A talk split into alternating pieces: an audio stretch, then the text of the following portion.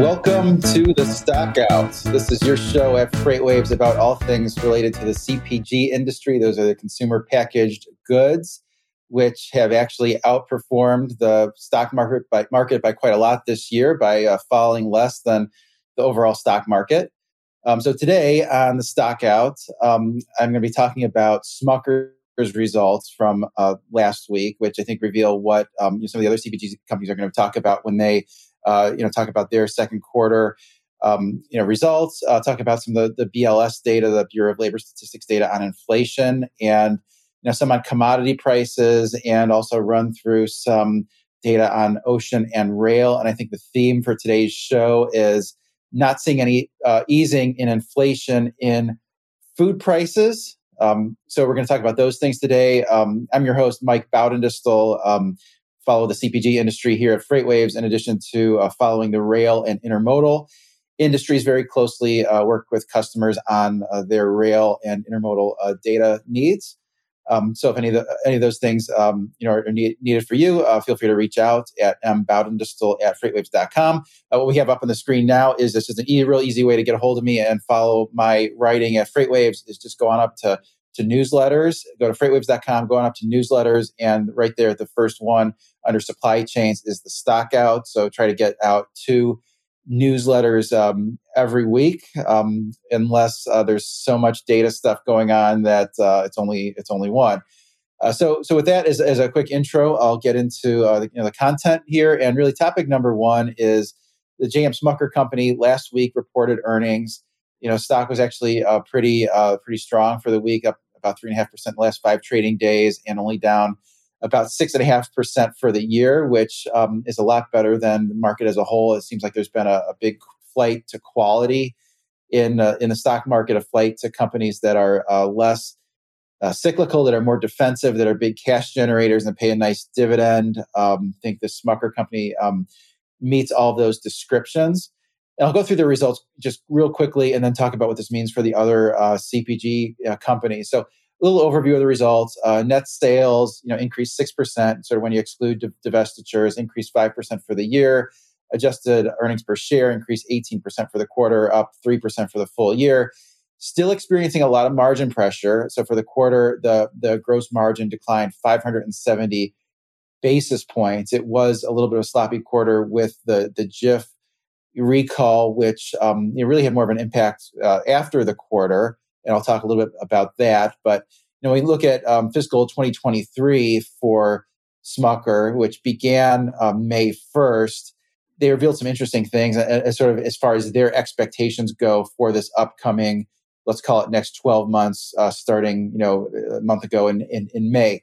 So uh, company expects prices to increase 15% on average across the board in the company's products. And so and so that's a little bit you know worse than what we've seen for other um, you know CPG companies and, and just food at home inflation in general. This latest data from the, the BLS said um, you know 11.9 percent increase in May in, in terms of food at home prices, basically grocery prices. And interesting that 15% that Smucker is expecting for next year, kind of right in line with coffee prices um, for for grocery up 15%.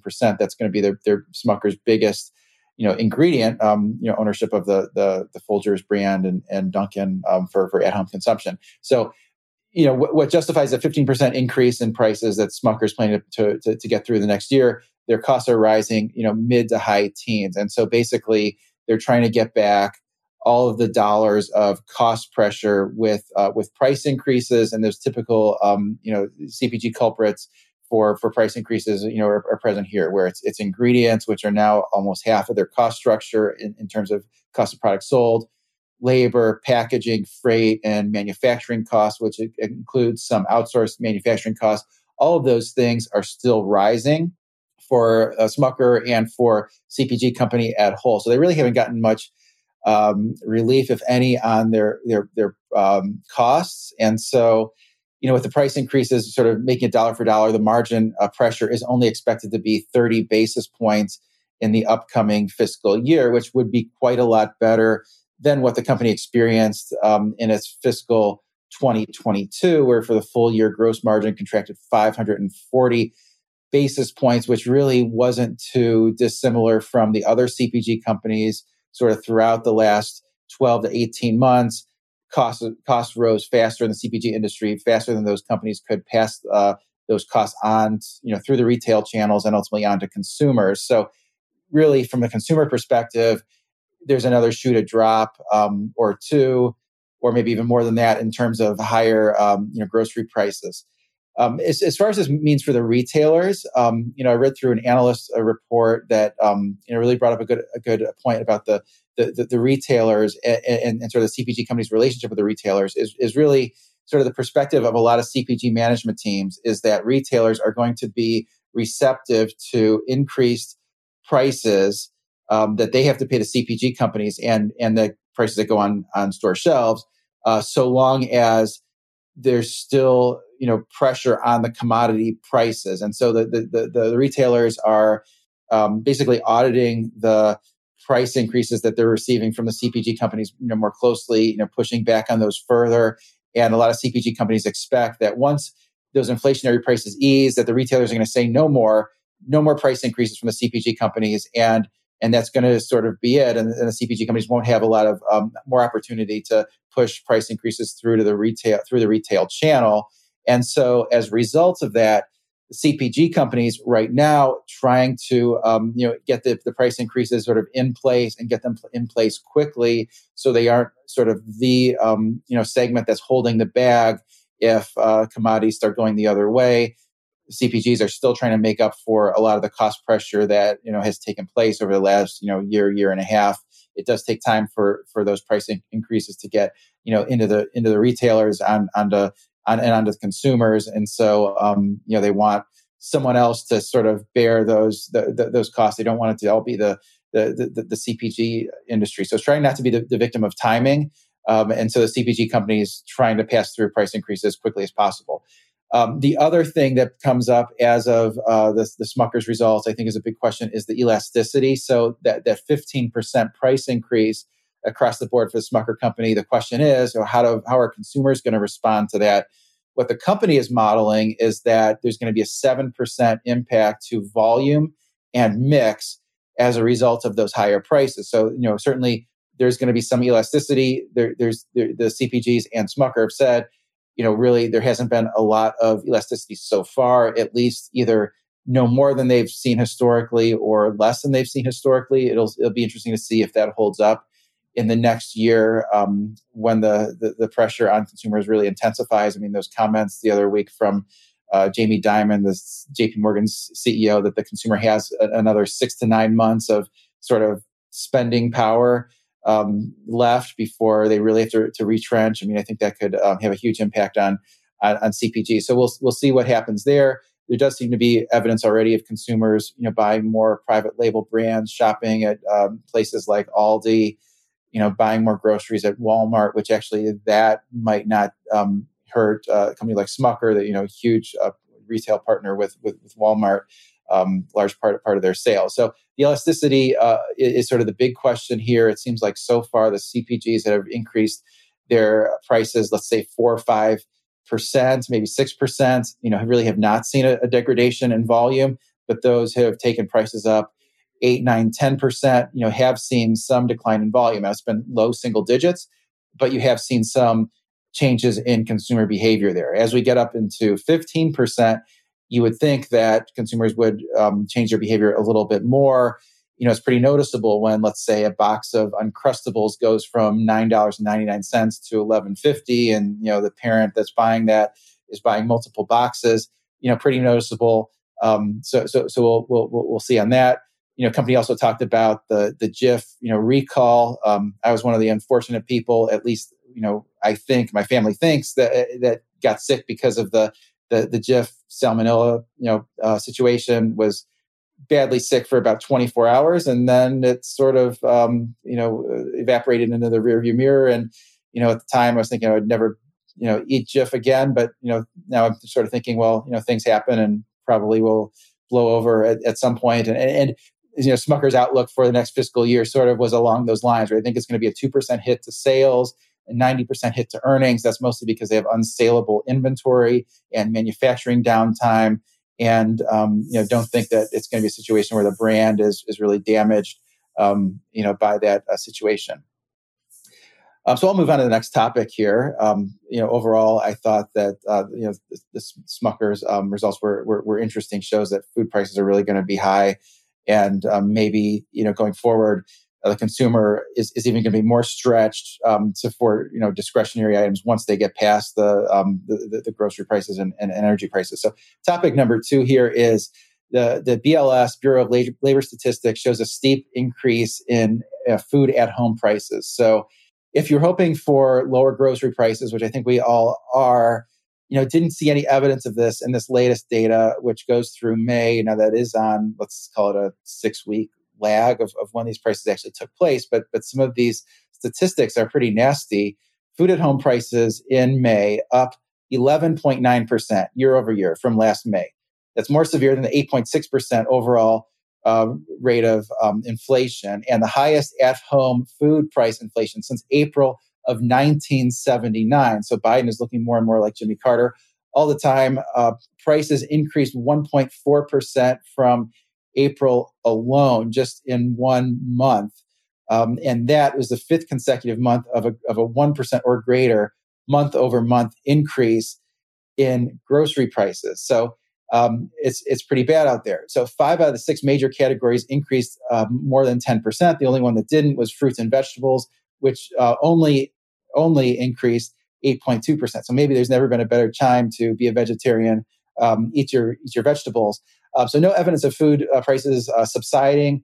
Uh, you know, really at all. Um, and maybe if there's good news in this for um, you know, for you know CPG companies, is that the, the inflation rate at restaurants is still uh, is, is very high also now that was a 7.4% increase uh, but but still maybe on a on a dollar basis uh, you know it's it's you know CPG is not looking any less attractive you know versus going out. And I do think you know people will eat more at home as just one way to to, to mitigate um, the fact that everything is, is is rising in prices. A few items I'll call out in that report eggs up 32 price price of eggs up 32% year over year which has been um, you know impacted by the i guess the avian flu.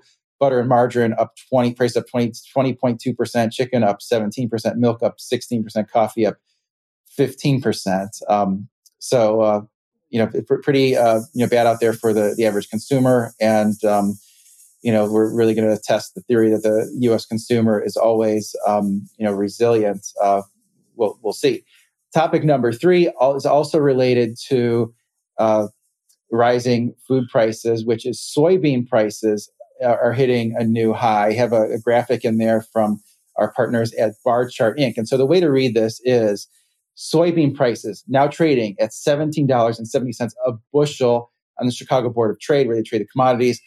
This is uh, the third largest grain commodity that's moved by rail. You know, after corn or wheat, it's still very important. And um, you know, basically, this is now higher than prices of soybeans now higher than they were in 2012, which was impact of, of, of the you know the U.S. drought. But you know, this year soybean prices are being hit by um, you know basically the you know war in Ukraine. You know, they they they, ha- they export a lot of uh, you know cooking oils. Um, you know, for the sunflower seed oil, those compete with other types of, of vegetable oil, including you know soybean oil, including palm oil. You know some of the uh, countries around the world have gotten to be more protectionist uh, out of their vegetable oils not allowing as many exports which is exacerbating the situation. The energy prices are increasing the price of fertilizer which go into the crop prices and the, the crop prices are making the um, you know the, the, the price for animal feed more expensive that's hitting the price of of meat and so you have the price of of meat you know, well up in, into the double digits. I mean, even last year, I think the, the, the price of a lot of different meat commodities were up 20, 30%. So those type of pressures uh, continue. Um, and it's just getting, you know, just one more factor making it more, you know, difficult to eat, um, you know, in a cost effective manner. And, you know, so just in short, from those three, you know, news items, not seeing any evidence of uh, food prices coming down anytime soon, not with commodities um, you know, hitting you know, new highs for some of these food related uh, commodities. Uh, topic number four inventory levels are highly elevated for non food items. And I do draw this distinction between food items and let's say consumable products, so the CPG type products and everything else. Um, so you have a graphic here that um, was, from, from uh, this was from an article that Rachel Premack wrote, um, talking about. You, you, can look at it on the site. It's a really good article about uh, Target. She's talking about you know why is everyone freaking out over Target's inventories? Well, you see they're kind of in the middle of that screen.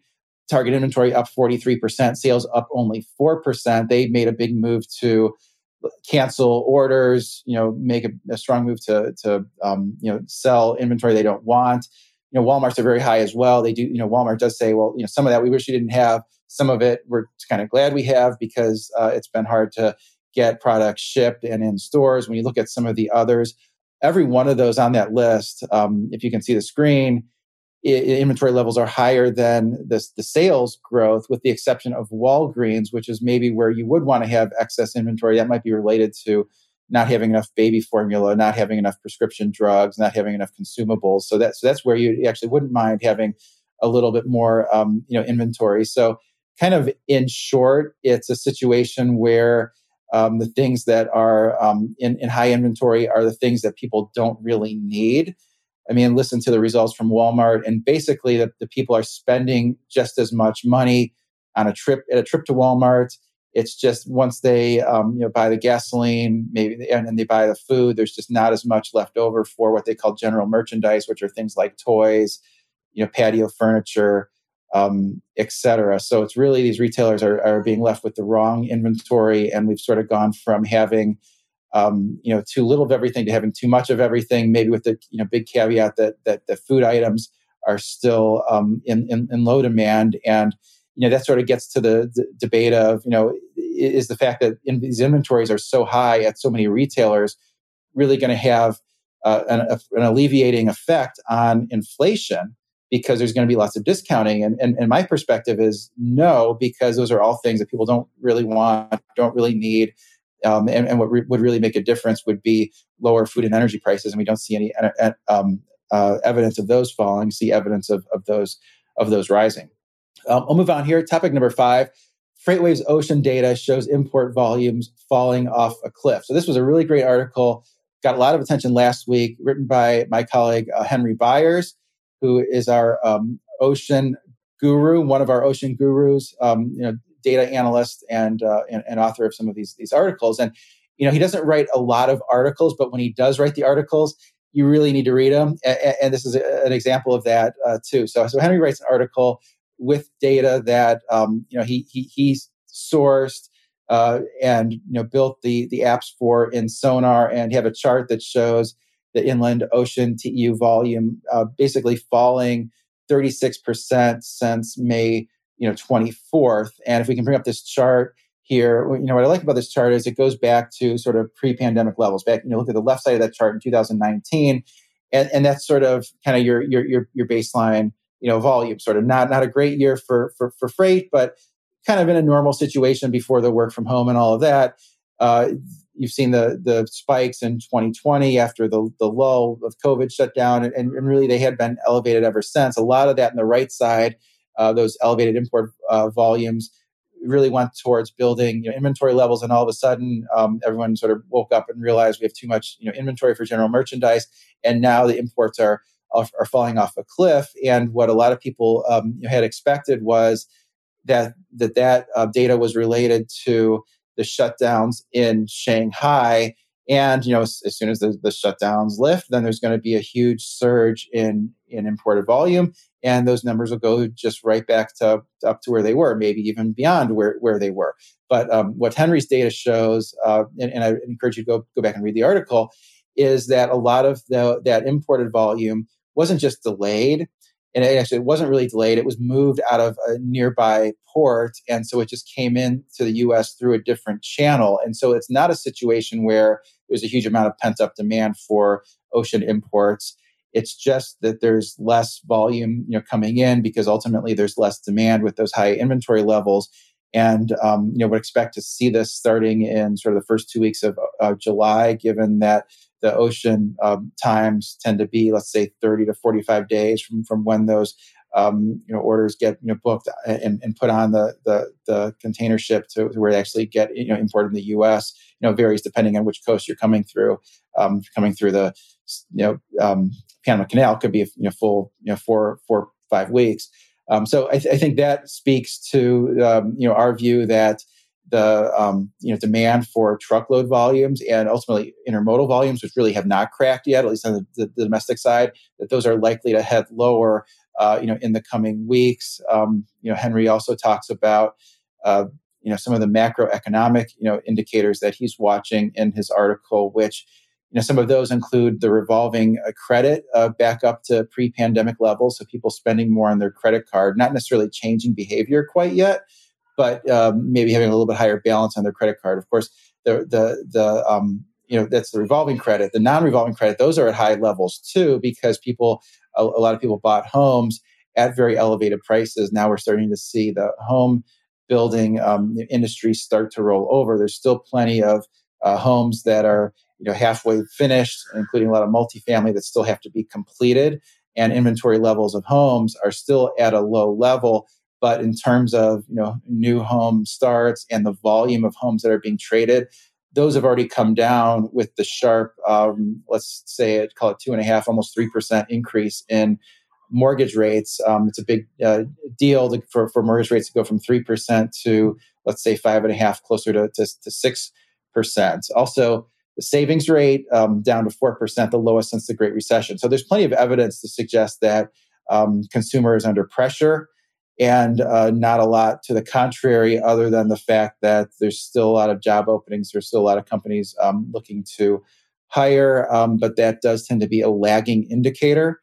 And so um, it is a concern if uh, most of the, the economic indicators are pointing to a slowing economy, maybe a recession, and the only thing that's that's really positive is a, is a backwards looking uh, indicator. Topic number six. I'll close out uh, the the show today with a topic that uh, followed for a long time. You know, rail railroads and, and, rail traffic. The rail traffic is down in most carload uh, categories. Have a graphic on that. That you know, on the surface, it, on surface this looks kind of mixed. But if you look at this on a year over year basis, it's almost a red a red chart. But you know, bring your attention to this. This is the month over month change. And the pattern here is that those commodities that are moving in rail carloads that have uh, much higher prices than they used to, those are up, uh, you know, in the, in the last month. So coal benefiting from the higher uh, uh energy prices, grain from the, the, the very high uh, agriculture prices, petroleum products, of course, um, and then you know some primary you know metal products but but some of these other things are a little bit more cyclical in nature chemicals carloads you think of chemicals as going into a lot of um, you know consumer durables consumer non-durables that go into a lot of autos. So there, there's certainly um, you know things in there crushed uh, uh, a lot of building materials. Those are starting to fall. Um, you know motor vehicles those are down 13 motor vehicle shipments which are primarily finished vehicles those are down 13% in the last week. So it, it does seem like overall, um, you know, the the the, the um, you know economy is slowing for the rail carload volume, and, and that's one that I encourage you know you to look at in addition to the intermodal data that we have in Sonar on a very granular basis.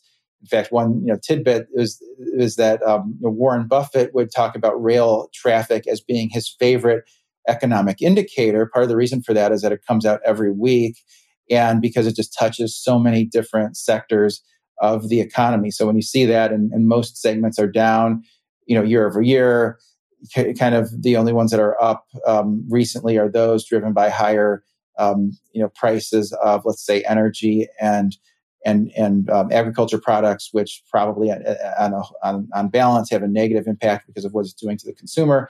Um, you know, still just one more um, piece of evidence that um, the consumer is uh, going to be under a lot of pressure for the foreseeable future.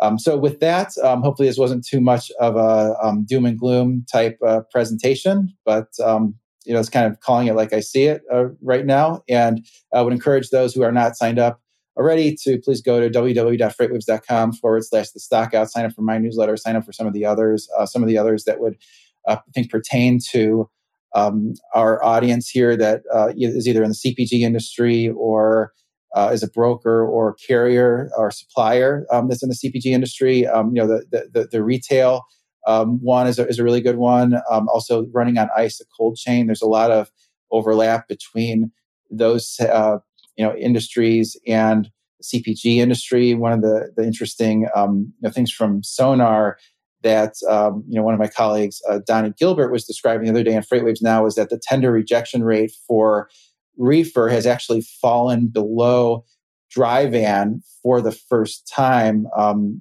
and, that doesn't usually happen because you know, reefer is a more concentrated industry. It's not as competitive. So, um, you know, I, I, think if you're a reefer shipper, you should be able to have your loads covered uh, much easier than you have in in recent months. Those reefer uh, tender rejection rates were high. So, with that, hope everyone has a great um, you know week. And um, you know, that's all I wanted to cover today. Thank you.